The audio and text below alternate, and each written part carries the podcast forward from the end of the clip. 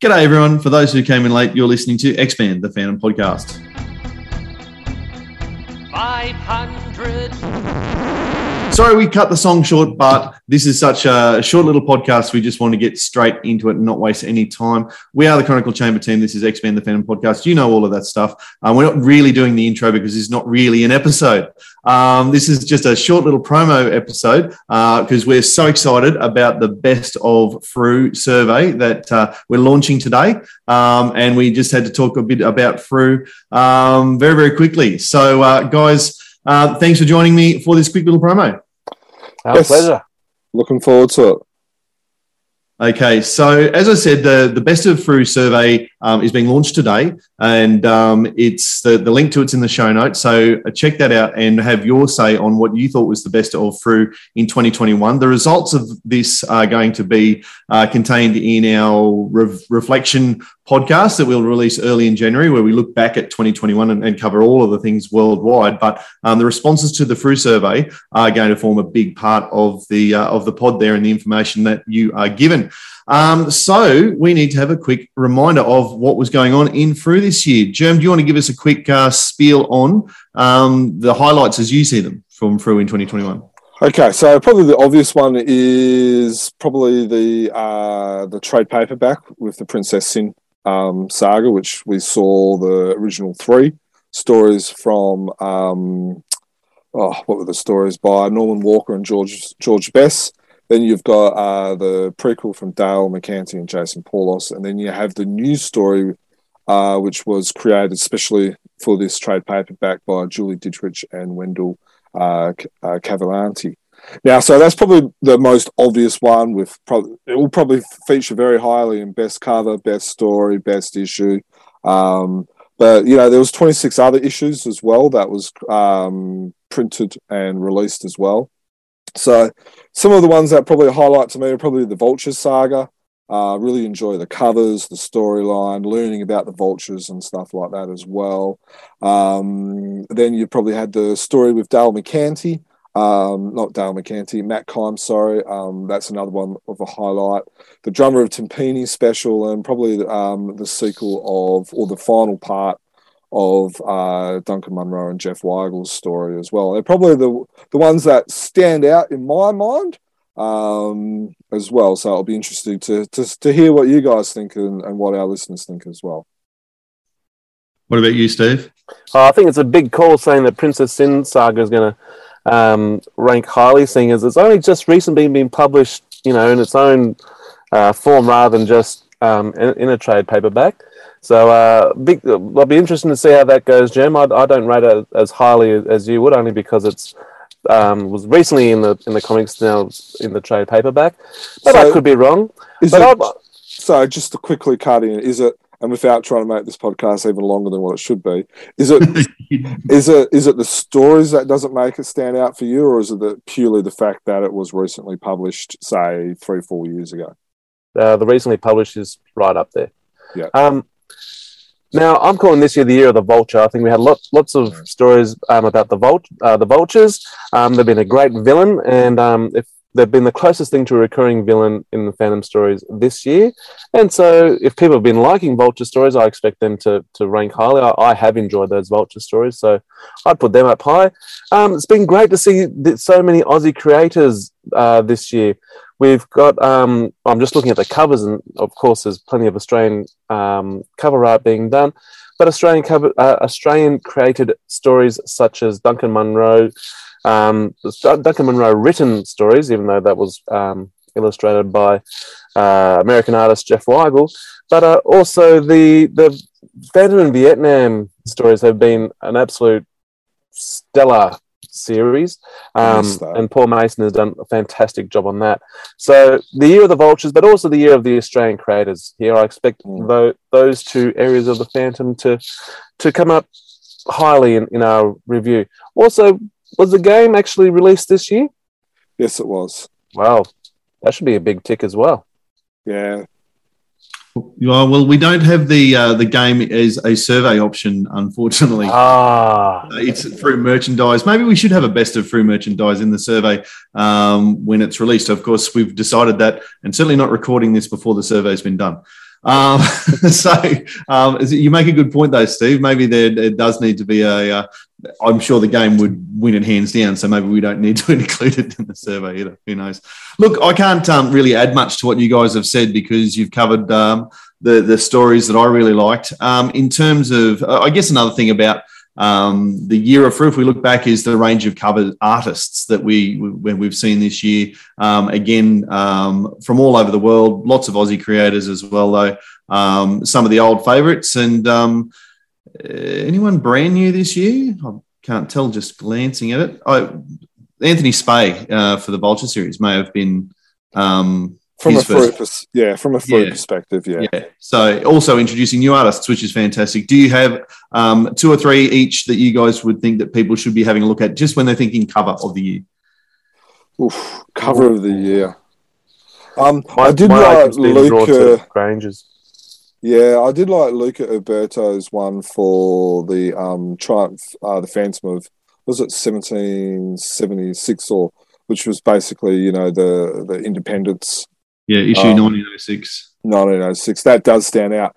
It's it was a hard act to follow, creating a new cover from such an iconic cover.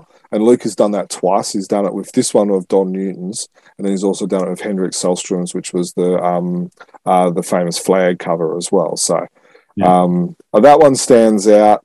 Um, uh, I did like 1889, which was the Orient Express, just the Phantom jumping through of jumping through the Mm. window as well, and then Anthony Spay's kind of like the Two Face face off Yeah. Style of the Phantom, and then the Vulture side by side as well. That's pretty iconic as well. What about yourself, Steve? Um, my eye keeps being drawn to, to Granger's there, um, eighteen ninety nine.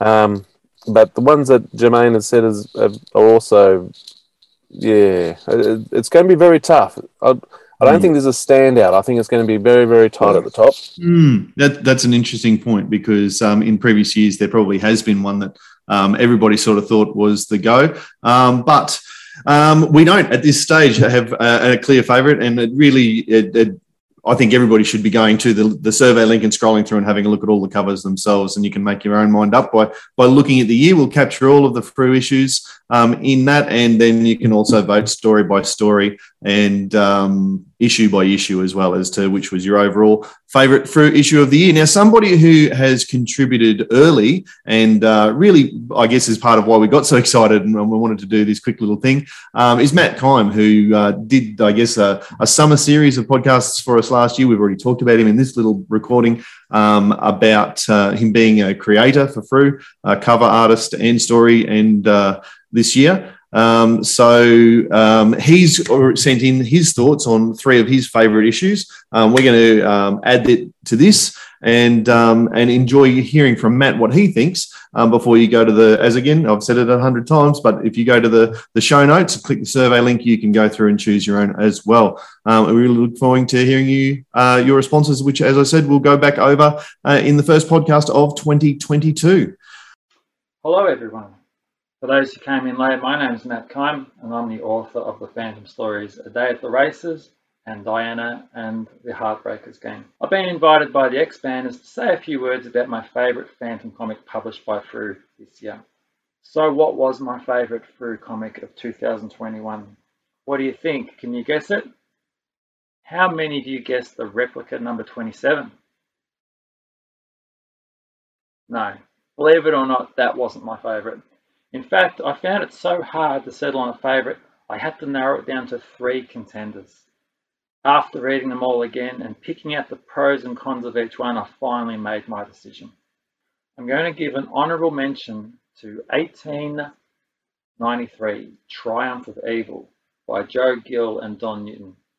This 1975 story from Charlton Comics is an absolute cracker of a story. Don Newton's artwork is as incredible as you'd expect from the man who went on to illustrate Batman over at DC. But it's the story itself by Joe Gill. It's full of Phantom tropes and it presents us with a gripping retelling of how the 21st Phantom continued on his father's legacy. A really wonderful comic.